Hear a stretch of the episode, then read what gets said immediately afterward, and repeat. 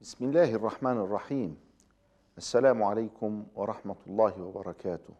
مرحبا بكم أيها الإخوة المشاهدون وأيتها الأخوات المشاهدات في حلقة جديدة من حلقات قواعد الفقه الإسلامي مع قاعدة أخرى.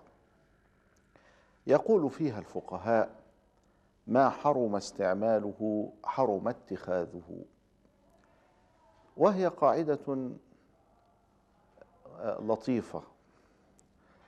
يأتي الشرع في بعض الأحيان وينص على حرمة استعمال شيء معين لكنه لا ينص على حرمة اتخاذه يعني أن يكون في ملكي أن يكون عندي.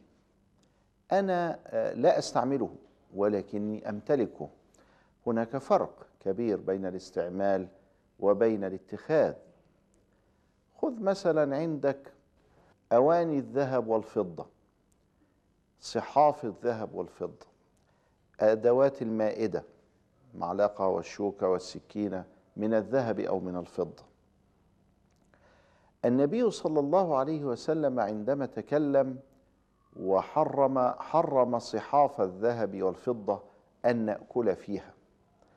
والتحريم هنا ليس خاصا بالرجال كلبس الخاتم الذهب. لا بل هو عام في الرجال والنساء. يحرم على الرجل وعلى المرأة على حد سواء أن يأكل في صحاف الذهب والفضة أن يشرب في آنية الذهب والفضة. هذا هو النهي هذا هو الوارد في النص في الحديث. أنا عندي مثلا صحاف الذهب والفضة هذه وسأحفظها ولا أستعملها لا آكل فيها. فما هو الحكم؟ جاءت القاعدة تجيب ما حرم استعماله حرم اتخاذه اتخاذه مع بمعنى ابقاؤه عندي تحت يدي في ملكي. إنما التصرف الصحيح في مثل هذا ان نبيع هذه الآنية. نبيعها. هل يجوز بيعها؟ نعم يجوز بيع ما لا يجوز استعماله.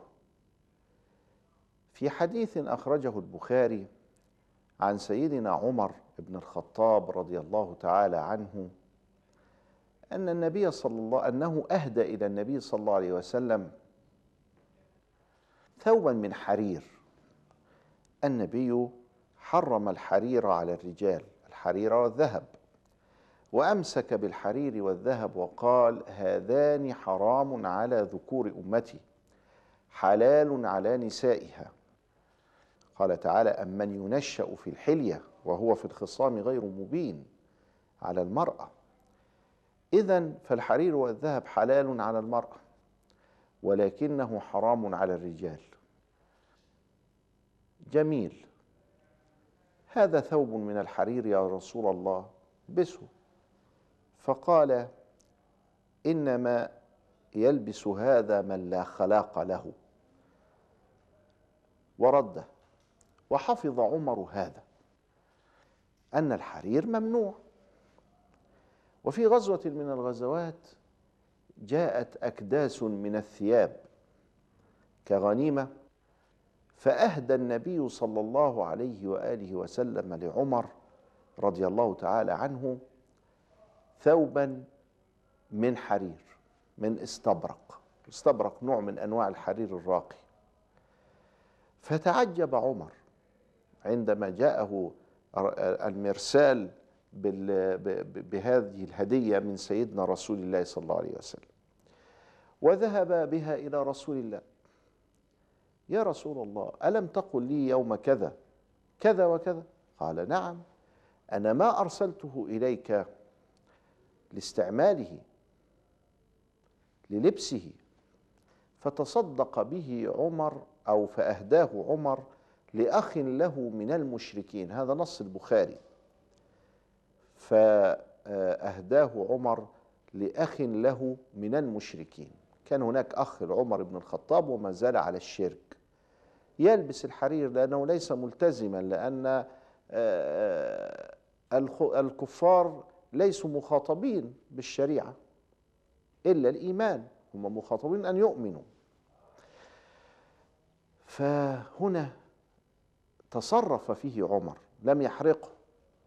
رسول الله صلى الله عليه وسلم لم يحرقه بل تصرف فيه التصرف اللائق. اذا نأخذ من هذا جواز التصرف في هذه الأشياء التي حرمت علينا وهي عندنا. نفرض أننا عرفنا الحكم بعد أن كنا جاهلين له. نفرض أننا آه، تبنا إلى الله. نفرض أن أحدهم قد أسلم. وعنده هذه الأشياء آنية الذهب والفضة. يتصرف فيها بالبيع بالشراء بالهدية. هذا يجوز. لماذا يحرم اتخاذها؟ النبي يقول بال- بالاستعمال فقط. فلما يحرم اتخاذ قالوا لأن الاتخاذ يجر إلى الاستعمال. يعني كأنه في يوم من الأيام قد يجره هذا إلى الاستعمال. فنسد الذريعة على أنفسنا حتى لا نقع في المعصية. ما حرم استعماله حرم اتخاذه. ومن ثم أيضا مثل قضية الأواني من الذهب آه، آلات ال- الملاهي. هناك بعض ال- الآلات التي فيها لهو غير بريء. هذه الآلات لا ينبغي استعمالها لأنها تثير الشهوات وتثير الفتن. ولكن هل يجوز اتخاذها أيضا بعد توبة أو بعد معرفة حكم أو كذا إلى آخره؟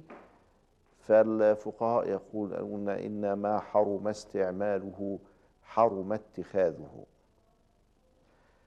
آه، بعض ال- ال- الفقهاء يحرمون آه، كل آلات المعازف وال- والمزمار وكذا إلى آخره ويحلون أشياء معينة.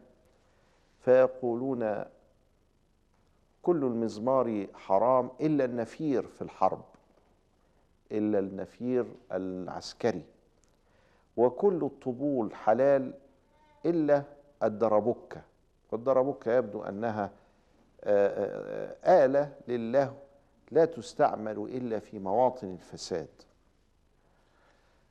آه، الكلب لمن لا يصيد الكلب أباحه رسول الله صلى الله عليه وسلم للصيد والزرع والحراسة.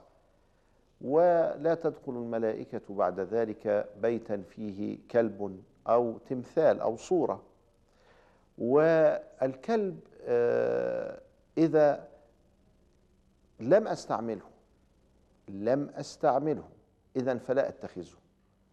إنما إذا استعملته لصيد أو لزراعة أو لحراسة أو لغير ذلك من أنواع الفائدة التي يحتاج إليها البشر خاصة في مواقف كثيرة من البلاد الباردة أو الصحراء أو ال- المزارع الكبيرة أو رعي الغنم إلى آخره فإنني ما دمت حرم علي استعماله يحرم علي اتخاذه. كذلك الخنزير. الخنزير حرام علي أن آكله. اذا فحرام علي أن أربيه وأعمل مزارع لل- للخنازير حتى لو لم أستعملها. ال- الخمر لا يجوز أن أحتفظ بزجاجة من الخمر عندي في بيتي حتى لو, لم أشربها. ولا يجوز أن أ- أ- أحتفظ بخاتم من ذهب للرجال حلية للرجال. لا لا يجوز لازم أبيعه. الفواسق النبي صلى الله عليه وسلم قال خمس من الفواسق يقتن في الحل والحرم منها الكلب العقور ومنها العقرب ومنها الحية ومنها الغراب ومنها الفأرة. كل هذه الأشياء لا تربى بدعوى أننا نربي الحيوان أو كذا إلى آخره لأنها أشياء مؤذية ويقاس عليها غيرها كالبرص مثلا. سام أبرص سام أبرص سام أبرص هذا وهو الوزغة الوزغ وهو الذي نسميه في مصر البرص. النبي صلى الله عليه وسلم آه، أوصى بقتله. آه، وهكذا مثل هذه القاعدة تفيدنا في فروع كثيرة. إلى لقاء قريب. السلام عليكم ورحمة الله وبركاته.